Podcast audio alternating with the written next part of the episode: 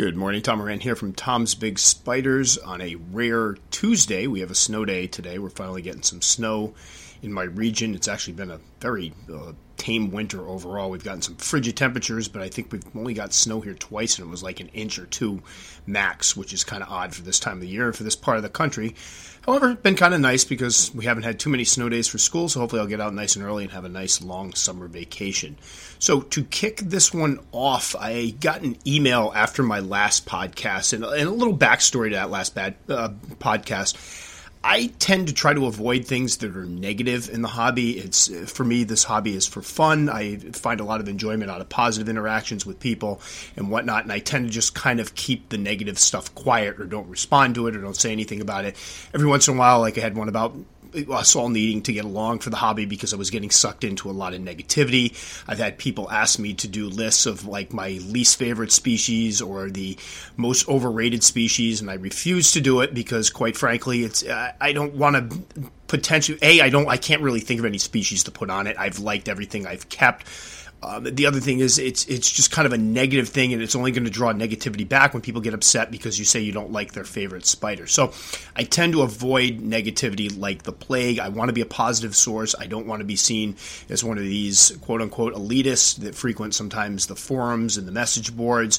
That's not what I'm about, and I do hope that anybody that's interacted with me either through email or comments or whatever has never felt in any way, shape, or form that I'm judging them. I'm honestly not. I have a lot of discussions with Billy about, you know, interacting with people and the fact that I want people to feel comfortable coming to me. I, I feel terrible when people email me and apologize for like a whole paragraph about the question or about the speak uh, ask. Just go ahead and ask the question. I'm not judging. I've been there. I've done that, and it's I, it's been very easy for me, especially interacting with people who are still just getting into the hobby to remember what it was like in those days when I had questions and was afraid to ask and, and had questions I thought might be stupid questions. So, to ever come across as elite or preachy or better than now, eh, that's never been my intention. So, for a while now, I've considered doing some reviews of things that are out there. I did do a podcast a while back on how to recognize bad information. It was something people requested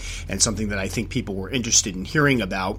And honestly, when you first get into the hobby, trying to recognize good information from bad information can be incredibly difficult. And sometimes what we do is, and I know I went through this myself, is you start picking up books and magazine, reading magazine articles, finding websites, and you assume that if somebody takes the time to write a book about tarantulas and their care, that they are a into the animals, that they enjoy the animals, that they're into the hobby, that they love the animals so much and have had spent so much time working with them that they want to share their experiences. And B, you would assume that because of that, their information would be correct. You'd be, you could go by the information in that book, set up your, your tarantulas, have them live long, healthy lives. And unfortunately, that's not the case. And what happened was recently I picked up a couple tarantula books, digital versions, because I was too cheap to shell out for the hardcover co- or the uh, trade paperback copies. And basically, it was because I had a couple emails over the course of a month, just just two, but asking one asking me specifically are there any good tarantula books out there? And I recommended the ones I've you know used that I like. That most of them are pretty good and have some good information in it. And then I had somebody contact me, and basically it turned into not an argument, but they had read some misinformation in a book, and it was about heat mats, and were asking me why I don't use heat mats. Um, my tarantulas need the optimal temperature of 85 degrees, and I asked them where they were getting this information from. They told me the name of the book, and that kind of brought this all about. And then I read the books, and I have to admit, I again, I try to stay positive, but poor Billy does have to listen. I, she's kind of my sounding board when I have to feel like I have to get some of this stuff out of me because it can be incredibly frustrating doing this. And I do want people to just appreciate that, that, you know, the majority, 99.9% of the questions and stuff I get are just legitimate questions from people who just don't know and they want somebody that has actually done this to answer them. I get not wanting to just read something and take it at face value. I totally get that. And sometimes you go on the forums, you have a bunch of people telling you, yeah, if your spider's flipped over, it's molting. But just hearing it from a person that's actually there on the other end of the email or comment makes you feel better. So I totally get that. So 99.9% of the time, the comments are fine. What happens is every once in a while, I get comments from people that have read something somewhere. And then instead of just going, all right, I've contacted this Tom Big Spiders guy guy everybody's been telling me to contact about this question. Perhaps I should listen to what he has to say.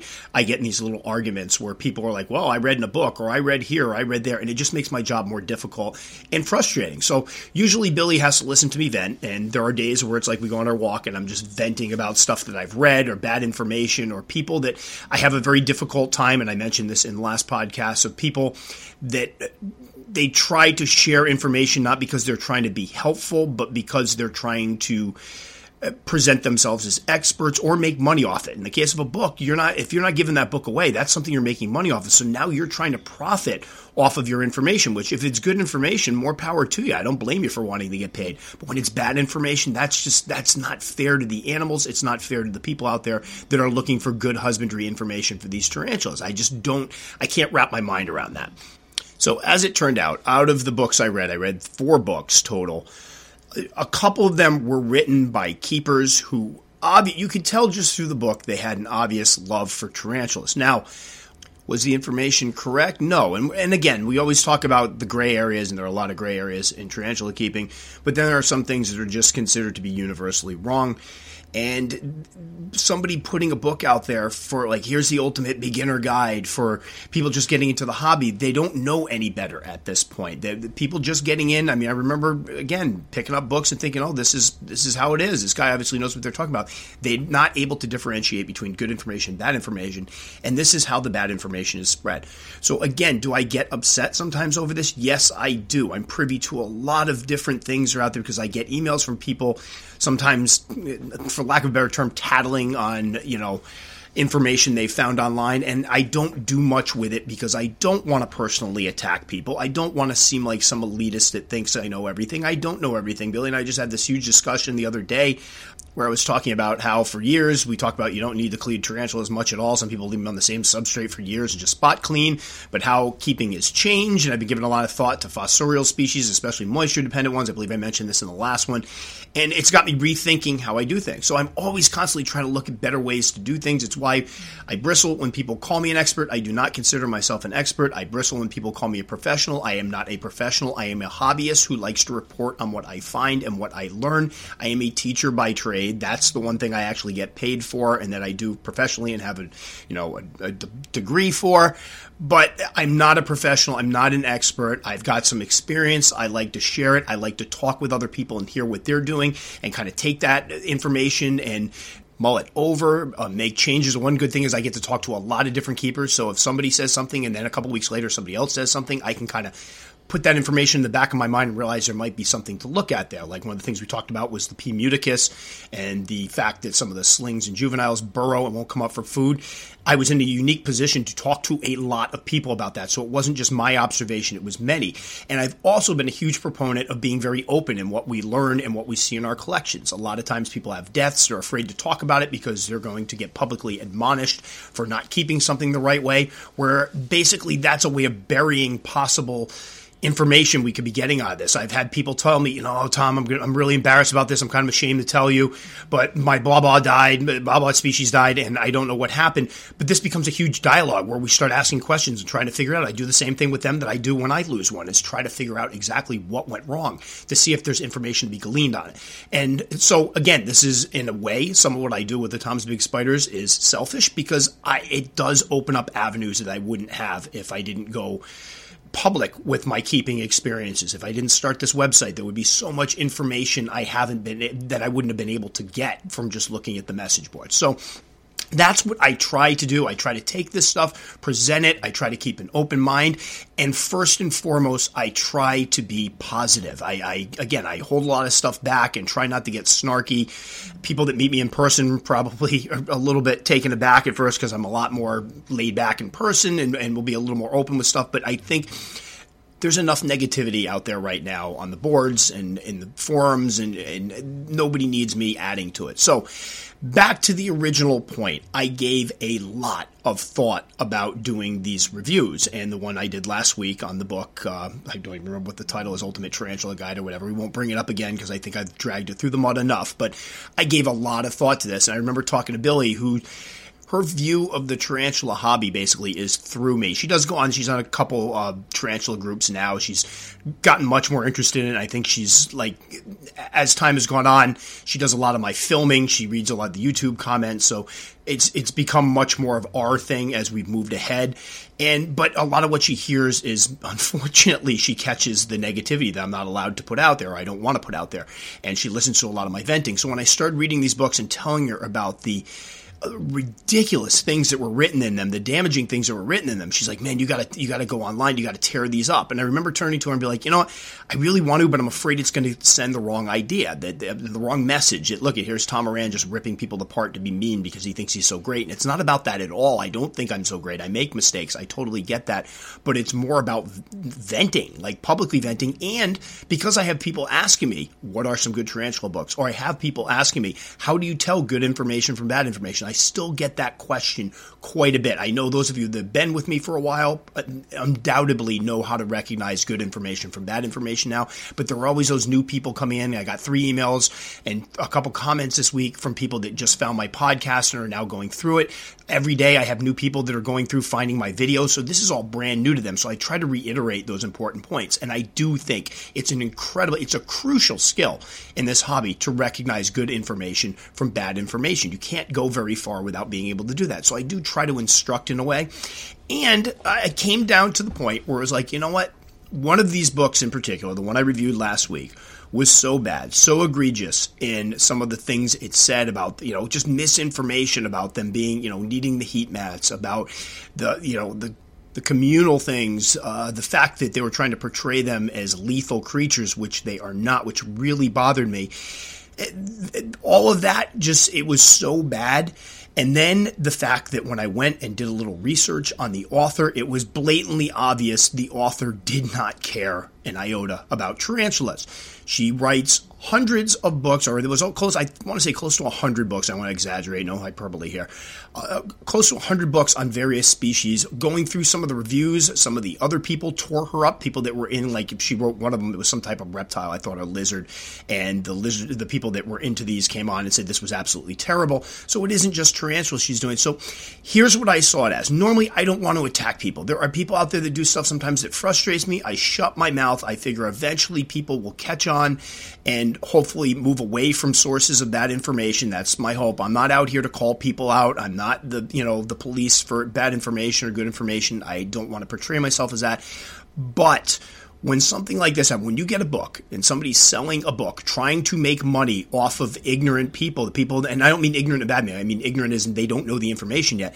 That's just totally wrong. And to print information in there that she didn't have any experience with these. I know I read her bio, and she's like, when I was when I think about writing a book on one of these animals, I, I pick a couple up and keep them for how long? I mean. I'm sorry, the whole thing just really rubbed me the wrong way. And, and Billy and I were sitting in bed and I'm reading this book and we were laughing about like some of the stuff. I'm like, oh, we got another one here.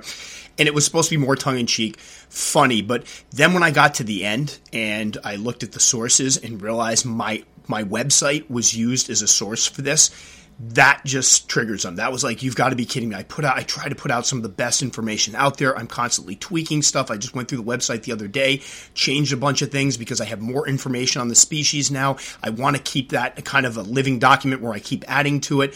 With my videos, I will go back and call myself out for things that, you know, I feel like I did wrong in the past or things that I think I could do better in the future. Change the fact that somebody took that information and used it to produce this book really bothered me. So, after debating for quite some time on whether or not I should do a podcast like the one I did last week, where it would technically be quite a negative one, me venting a bit.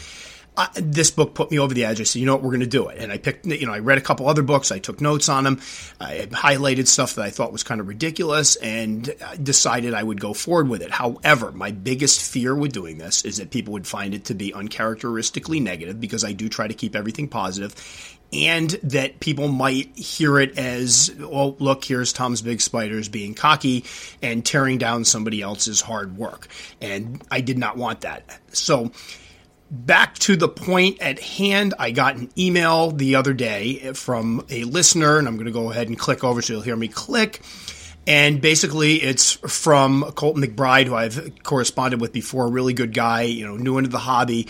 And I'm just going to sum it up. I'm not going to read the whole thing verbatim, but he kind of confirmed my fears about what I was initially worried about would happen if I did a podcast like this. And basically, well, let me just read part of it because it's it's probably easier than encapsulating. But he went on to say incredibly positive things. And again, anybody that if if I misstep or do something, please feel free to come out and call me on it, or we can at least have a discussion. I can explain where I'm coming from. And I did email him back immediately because I wanted him to understand where I was coming from or what I was doing. But basically said we've had you know he starts off by saying he loves my information, everything, and I truly appreciate it. And then we get to this part. However, I must admit I am not a fan of your newest episode. I believe that I completely completely understand your reason for discrediting this terrible source, and I do believe that you have every right, and also realize that I may very well be in the minority here, but I believe that anyone who makes it as far into this hobby that they are listening to your podcast likely has the good sense to understand terrible housekeeping guidance. I know that you mentioned that you intend on doing more episodes akin to this, and that may be the best decision for you, but I believe that it makes you, who has been very humble and informative thus far, seem cocky and have this air of excellence while discrediting this. This one I took to heart. Now, again, I, I want to make it very, very clear that uh, when I did this, it, I purposely picked a book that I knew wasn't done by somebody in the hobby. I, I, mean, believe me, I had many other books I could have picked from.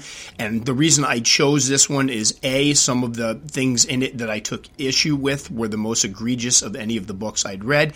And B, it was blatantly obvious that this uh, author really didn't keep tarantulas. She just went, oh, people keep spiders, I'll write a book about it. And that bothered me. And however, again, before I even started recording this, I was worried about how that it would come across too negative or that I might be seen as uh, sounding cocky or like he says that like I have this air of excellence that like, oh, yep, King Tom here. And that bothers me a lot because I'm going to go out on a limb and say if Colton thought this, were probably other people that thought it, and that's not at all. And this isn't like I'm, I have some carefully constructed public image. I just try to keep things positive. I steer away from the negative on purpose. Obviously, there are things that bother me, and I you know, talk to some people in confidence about things that go on that really get under my skin and I feel like are a detriment to the hobby. But this is the first time I really went out there and tore something up and I can see what he's saying. Now, again, I don't want this to turn into, I don't need people defending me. I don't want this, this isn't a call for people to come on and go, no, no. This is the deal. When you put out content like this, this is uh, this situation right here is something that you run the risk of doing. You run the risk of turning off people that do appreciate the fact that I keep things positive. So, my comment to this would be: first of all, I just do want to make clear that one one part I don't quite agree with, and Colton, I think I mentioned this to you, is the fact that a lot of the people that are finding me are just getting into the hobby. My name gets around a lot, and I do feel that certain points are important to reiterate, and one of them is recognizing bad care guides, bad books on tarantulas, and stuff of that nature. So that was the real push behind this was the fact that I do like to touch base on these topics every once in a while and point out some of the things to look for.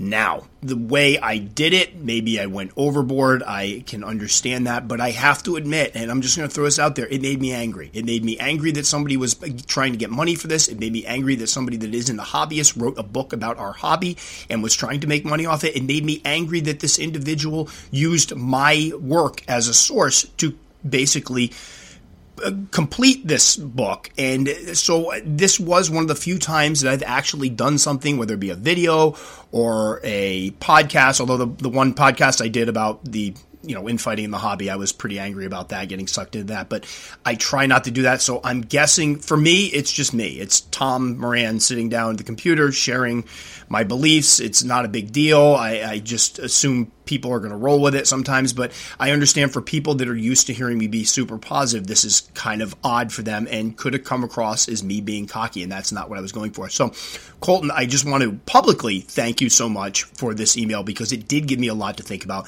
This was something I was considering doing a series on after I put this one out and re listened to it, I had already kind of come to the conclusion myself that I didn't like going. It was supposed to be fun. That was the other thing is it was supposed to be something we could all laugh at. Like, oh my gosh, how could like I I did a review of an article not that long ago wherein the person said that the best way to get a spider that's fasting to eat again is to feed it another tarantula, and it was kind of done tongue in cheek, like we're supposed to laugh at it.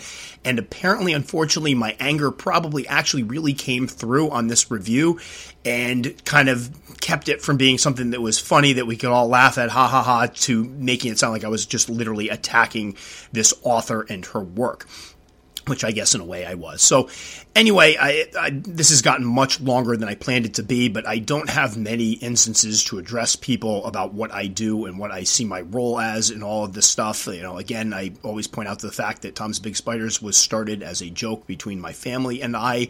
It was never meant to go this far, and I enjoy doing it. And I will tell you what I've done with Tom's Big Spiders is some of the most fulfilling teaching I've done in my career. It, it's just it feels very satisfying to know that that many people are benefiting from the knowledge I'm trying to put out there. But we're all going to make mistakes. Now, I do I regret putting this one up? No, I think it. I, I felt better after doing it. Let's put it that way. I, I felt like I got to vent a little bit. I felt, you know, honestly, the woman used my stuff. As far as I'm concerned, that opens me up to be able to basically critique what she put out there maybe I regret the way it was done. Maybe I regret the way that it came across as angry. Again, Colton, I don't think you're probably the only one that was a little taken aback by the negativity in that one. I just hope that people that listen to it realize I'm not an elitist. I'm not judging another hobbyist. I know I made some comments. I think one of the things that probably threw people off, and I should have cut it out because I didn't articulate it correctly, is the part about regurgitating information. Let me be very clear. A hobbyist out there that's learning, that's sharing what they learned, there's nothing wrong with that. I, I, I, want to make that very clear. There's a lot of people out there that have YouTube channels, websites, that just go on the boards and share their information. My big thing is when somebody takes information that's not theirs, when they go out there new in the hobby, they, they do a bunch of research and then they turn it around and put it out there like they're some type of expert. That bothers me a little bit because that's dangerous. So without, you can tell when you've been in the hobby long enough, or if you've been any hobby or, or an expert in any type of field, you can start to smell the BS and recognize what's BS and somebody that's just basically regurgitating information they looked up on Google or people that actually have experienced it. And I think with a hobby like this, experience, you know, it's not everything, but it does count for something. And, and I think in some instances, when you read these books, you can recognize when there's somebody that's actually experienced something or somebody that just found it on somebody's website and is turning it around. And for somebody that is at a level where they haven't kept for a while to put out something that is going to be like sold on the market and is going to be you know, possibly read by keepers who are looking for information on how to keep it, you better make sure your information is on point. And when it's not, I do feel like that's you're negligent for putting that out there. That's not a good thing. So that was more what I was talking about. I think I'm worried now that people are thinking I'm judging like all kinds of stuff out there. No, it was more just for the people that take information that they don't know anything about. They they go online, they they read a couple forums, they read a couple you know blog posts, they watch a couple videos, and then they turn around and try to make themselves look like some type of expert. That bothers me a lot. I'll, I'll say it right, and I've mentioned it before, so this shouldn't be a shock to anybody that has listened to my podcast before. That bothers me. And again, I'm not saying that people can't go out. I think the boards can be some of the best places in the world to get information because you're going to get a lot of points of view. Plus, they self police in a way. Now, sometimes they self police in a way that is not particularly constructive. Somebody will come on and go, You idiot, that's not how you keep them, whatever. But what I'm saying is, somebody posts a question, you get 30 people that answer. There are going to be some people that throw some stuff out there that isn't accurate, and usually somebody will quickly, hopefully politely, shoot that misinformation down. It kind of regulates itself. And I love that. So I think people should share information. I, I have keepers that will sometimes contact me that have been in the hobby for not that long I'm like, hey, Tom, I just witnessed this today. I know you've probably seen this a million times, but I just thought it would be interesting to share. And sometimes they come up with some really cool things that I haven't witnessed. So here's me getting information from somebody who might have been in the hobby for a month. We, all information is important. All information should be shared.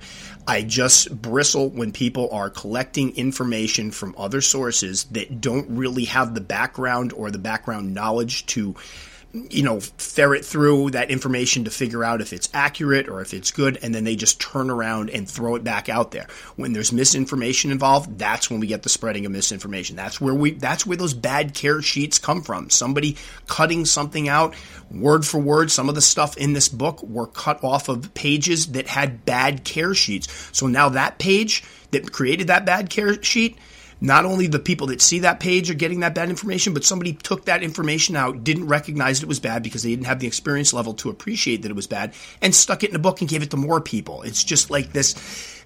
Ugh, just like a virus, a bad virus. Like one person gets it and another person gets it, and next thing you know it, a bunch of people have it. That's what bothers me. So, I hope that explaining some of this, Colton, first of all, I, again, I, I, hope this makes it a little more clear what I was doing. And your point is very valid. Like this isn't something I'm even disputing. It's obviously you touched on something that I had concerns with before I even started. And again, for the rest of you out there, I'm not asking for, I, don't want this to turn into, oh no, Tom, you're great. I love it, whatever. That's not what this is about. I just felt like I should further explain why I did that podcast last week, why I, for lack of a better phrase or term broke character and got that negative. And it's because it was kind of just, it was cathartic. I'll put it that way. It felt good to kind of call out some of the crap that I find out there and not, it, it wasn't meant to attack that person, the author, personally, but when you use my information, again, it opens you up to. I, I, should be able to retort or respond. You use my info for this, and granted, the stuff she used my info for, I think seemed right. I didn't realize she had used it until the end, but who knows? But the point of this was not for me to be like, look at how smart I am, look at all the knowledge I, ha- I have. And, and apparently, if even one person came, uh, stepped away from that podcast thinking that's how I came across, then it missed the mark. And again, I'm sure other people did as well. I just ask that people appreciate that I do, I am privy to a lot lot of bad information, a lot of websites. You know, I, another thing that just happened is there's been a YouTube channel going around with a woman. I'm not going to mention the YouTube channel's name. I'm not going to mention the woman's name because, quite frankly, the less people that see this atrocity, the better. But I had also seen, been privy to this channel where this woman basically was holding and H lividum, and the thing was terrified, and she was saying, "Look, if it bites me, it's not that bad. They don't, the bites don't hurt that much," which is not true. Then she said she fell asleep with two of her tarantulas in her hands, and one of them bit the heck out of her thumb. She's got them on aspen bedding. It was deplorable. It's like, I mean, I can't stand animal abuse uh, in any any type of animal abuse. I don't care which, I don't care if it's insects, all the way up to dogs, horses, whatever it may be. And this was flat out animal abuse. And that was in the back of my head because this woman's making videos now and somebody's going to go, hopefully they'll look at how many thumbs down she's gotten. Some of the comments they are saying this is terrible, but there's always going to be that one person that goes out there and went, yeah, I knew I could hold all my old worlds and they wouldn't hurt me that much if I pick them up. And then again, more misinformation. So I think that was in the back of my mind. The books that I read were obviously not particularly good, and that was frustrating me. And I think it all just kind of came to a boil, and then we had last week's podcast. So I think the moral of the story is, and I feel like this is probably producing two crummy podcasts in a row, so I apologize in advance. But the moral of the story on this one is that I'm going to try to keep things positive. I will keep things positive again. I am going to continue to do the reviews of the books. And what I will do is come up with some type of criteria so it's not just me pulling out quotes and bashing every little thing in it, which might have been overboard, was probably overboard. But what I'll do is just look at quality of information, quality of, you know, bottom line, does it tell you how to keep ter- uh, take care of spiderlings? Does it tell you how to set them up in enclosures? Does it tell you correct care information, things of that nature? And we'll rate them on that. And I have read some good ones. The one by Michael Jacoby um, I thought it was a great book. Obviously, Tarantula Keeper's Guide, although some of the stuff is a little bit outdated, is still a good place to start as long as you go, you know, ask some questions after you read it. Um, so we'll continue with doing some of those, but I we will not be doing any more of these long 45 minute teardowns of a book. It's just I agree with Colton. That was a little too much, one time deal, and we're going to move on from there. And again, I do not want this to turn into a big thing of people, you know, I'm, I'm kind of just keeping things transparent and, and sharing what's on my mind and trying to explain a little bit more about I wasn't tearing down people doing. I just had somebody contact me the other day saying, Hey, I, I want to start, I just got into the hobby. I'd like to start my own YouTube channel. What do you think about that? And I encourage them. I do it. The more we can get out there, the more people can see people keeping them, the more that people can go out there and watch videos of people keeping them at different stages. So, for example, I used to like to go look at beginner videos when I first got into it because I, I wanted to see if they were struggling with the same things I was. I think that's all great. Just be transparent about what you know and how long you've been in it. Don't try to hide it. Don't try to, you know, appear like more than you're not. If you don't know something, just feel free to go, hey, you know what? I don't know. Somebody asked me the other day about something. I had to respond, you know what? I honestly don't know. I could go hop on Google and pull a bunch of information out for him, but, and I did hop on Google and try to figure out some stuff because I didn't like that I didn't know it, but I didn't share that with them. It was more like, unfortunately, I'm just not sure. So I guess that's what I'm asking. If you're new to a hobby, obviously share it. We, there's stuff we can all learn. It doesn't matter what station you're at, if you're an expert, if you're a beginner, we can all learn from mistakes. We can all learn from good things happening. There are good observations that we can pass around, and we should feel free to share that that's honestly how the hobby should work. We should all be sharing stuff. My big uh, the, the issue I took umbrage with is somebody that was obviously not in the hobby trying to produce material that would obviously lead a new hobbyist astray. That was the big issue there. And the fact that if you're, you know, and I will say this, and I'm not going to back down from this point. If you're gonna, if you're going to go ahead and write a book on anything, make sure it's something you know about. Otherwise, it's just, what is the point? You're just trying to do a money grab as far as I'm concerned. So again, I apologize to anybody that was offended by the last one or thought it was me out of character or found it to be a downer. I haven't even looked at the numbers on this. If, sometimes I do podcasts. A couple of the ones I did, I thought were going to be really well received and they weren't. I always take that into account. Again, I'm, I'm putting material out there I want to put out there. I'm not going to censor or, you know, stop doing something because a handful of people don't like it. However, I do think there are valid points. I think Colton brought up one. Obviously, I was already thinking about it before I even did the podcast. So it just confirmed my own fears and my own apprehensions on it. So please always feel free to share what you think about something good or bad. And I, just like with the tarantula stuff, I'm, I'm learning as I go with this podcast stuff. I'm learning where I, as I go with the Tom's Big Spiders stuff. And if I make a misstep, I want to be able to correct it in the future, or at least respond to it. So, uh, Colton, thank you so much for bringing this up. I, I'm just sad it took a half hour to go through it, but I did feel like it's nice because I feel like there's a little more positive way for me to get off my chest the issues that I had. And hopefully, the people that heard the last one and sat there and went, man, why is he so grumpy? Why does he think he's so awesome? Realize it, it wasn't that. It was more just me Again, I shot for humorous, but I think the fact that I was obviously upset came through and we didn't get humorous. We just got scathing attack, and that's not what I was going for. All right, so now that we've gotten that out of the way, let's get into some spider stuff. I got a funny feeling this is not going to be a very popular podcast, but I did feel like I needed to get that off my chest and, and respond to it because I'm sure there were other people out there thinking the same thing. But onto the communals, I do have an update on my Monocentropus balfouri communal.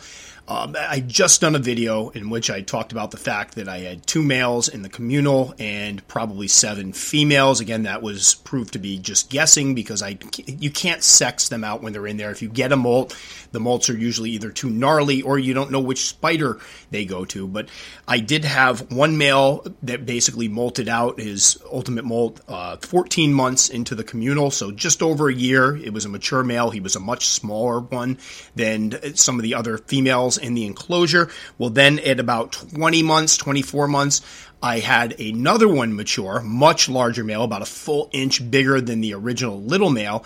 And then that was it for a while. And the rest of them all being about the same size, I just assumed that they were all females. Well, the other day I went to check and Billy was in the room with her phone trying to tape some of the behavior. It looked like two of them were mating.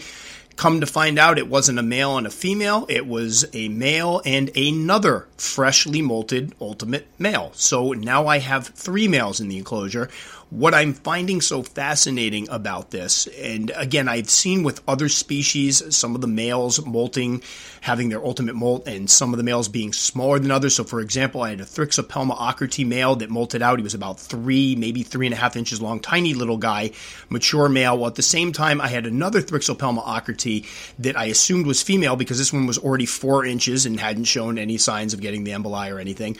Well, come to find out, several months later, this one molted and was about seven gangly inches long, so almost three full inches longer than the male who had molted out ahead of time. And I found that very, very interesting. Now, fast forward, we have one male that just around the, you know, 14 months, right around the year mark, it might have been 13 months, molts out. He's only about three and a half inches, little guy. Then several months later, we have another one molt out who is closer to probably five inches or five and a half inches. So he's a pretty big dude. And now 30 months later, a third one has molted out. And I have another one that is, I thought was female, but has been very, very restless as of late. Looks like it's getting ready to molt. And I'm starting to suspect that that one could be male as well, which would mean four males that several months in between their ultimate molts. And I find that very interesting because one thing I have noticed about the communal is with like, so for example, I'll compare it to my Poecilotheria metallica communal. In my Poecilotheria metallica communal, there are some that are growing very, very large. There are some that are medium, and then there's the little teeny tiny ones. This communal had, didn't have any runts in it. The uh, Monocentropus balfouri communal has had no runts in it. They're all fairly, you know, the, right around the same size or so. I catch, I've caught the majority of them out at one time, and they're all very similar in size and appearance. There's nothing it's not like we have one coming out that's four and a half inches, another one coming out that's two inches or anything like that, which would lead you to believe that just some of them, the males were maturing faster than the females, or some of the species were kind of pigs and getting more of the food. They all seem to eat every time I feed them. They all seem to be growing right around the same clip. So I do find it fascinating that they seem to be, the males seem to be maturing at vastly different times. So now we have one that's literally one matured after a year. One of them is close to the three year mark and it's maturing two and a half years and it's just matured. So that's a huge difference. And then if this fourth one ends up being a male, and we'll have to see how that goes, that's a full two year difference basically between when the first male molted out and when the last one molted out. And there's a huge size difference. So I don't get it. I don't know. I'd love to hear from other keepers that have had different males molt out at different time periods or different sizes. Again, I'm not sure what's to be gleaned from this, but I do find it fascinating that it's taking this long. On the flip side, now I'm not sure how many females I have in there because now I'm just waiting for other males. And I will say that the males have been kind of active. One of the things I did hear before starting the Monocentropus balfouri communal is that the males can sometimes, you get too many males, it can upset the energy of the communal. What I'm seeing now is the females are the ones I suspect to be females, basically hide all day long. The males, when I come down in the morning, the three males are running around taking turns trying to breed each other. So there is a lot of activity in there with the males. Haven't seen that it's upset the females yet, although I do have, or tried to catch footage the other night and didn't end up getting it, unfortunately, of a male trying to breed a female. The female wasn't receptive. She turned around, went to go the other way, and then another male came up, tried to breed her, and she, you could tell she just wasn't having it. So this may result in me plucking the males out. I do have a full grown female who's currently spent the winter in hiding that I've tried to breed already, but she molted out before she had a sac. I will try to pair her again. She's from a different bloodline than either of the two bloodlines in the communal. So that will, you know, one male will be out of there for a while, and then we'll have to play it by ear and see where we're going to go moving ahead. My goal was to keep them all together. I did pull the little male out once and paired him with my female. He was out of the tank for about, I think, about a month, and then put him back in and he went right back to the communal with no problems whatsoever. There was no issues. So I assume the same thing would happen in the male. But now I'm actually, you know, I'm giving thought as much as I love the fact that I still have all nine together after all this time, I do have to take the, you know, I do have to look at the spiders and their safety and make sure that if they do seem to be causing a ruckus in there, because it is literally three males walking around trying to breed anything that moves, including each other, then it might be in my best interest to pull them out. So again, I will keep people updated. We'll play it by ear, but now we're down to probably having, well, suspected six females, but we'll see how it goes. I know my buddy Mark from Mark's Tarantulas started communal as well, and I believe all of his turned out to be male. So one thing I am noticing is there is a a, good proportion of these are turning out to be male. In Mark's case, a good proportion turned out to be male, if not all of them. And I just spoke to another keeper that I believe started with five, and four of them are male. So who knows what this means? I always love to try to glean like what this might mean in the wild, and I wonder that if in the wild the males don't mature and then go off and try to breed with other communals, I'm assuming there must be some communals in the wild. Again, it's just guess because we haven't actually observed it, but it does get you wondering what what is the point of it? Why would it almost be like they're time released as far as when they're maturing? Because there's a definite, you know 14 months to up to possibly 30 months right now, even even more than 30 months. That's a huge difference from spiders that were right around the same size. So again, we'll keep an eye on that, see how it goes. And then as far as a piece Poecilotheria metallica communal, I did count all 10 the other night.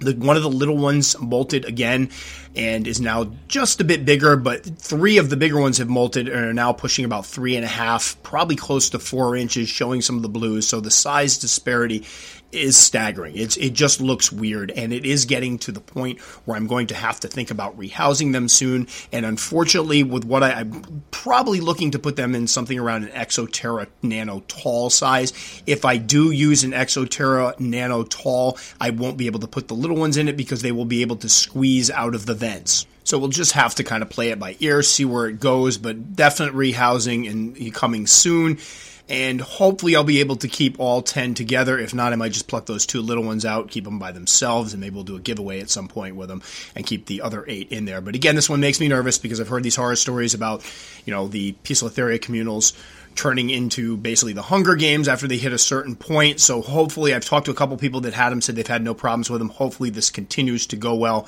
because I would be heartbroken if anything were to happen to them. I would hold myself personally responsible for that. So fingers crossed.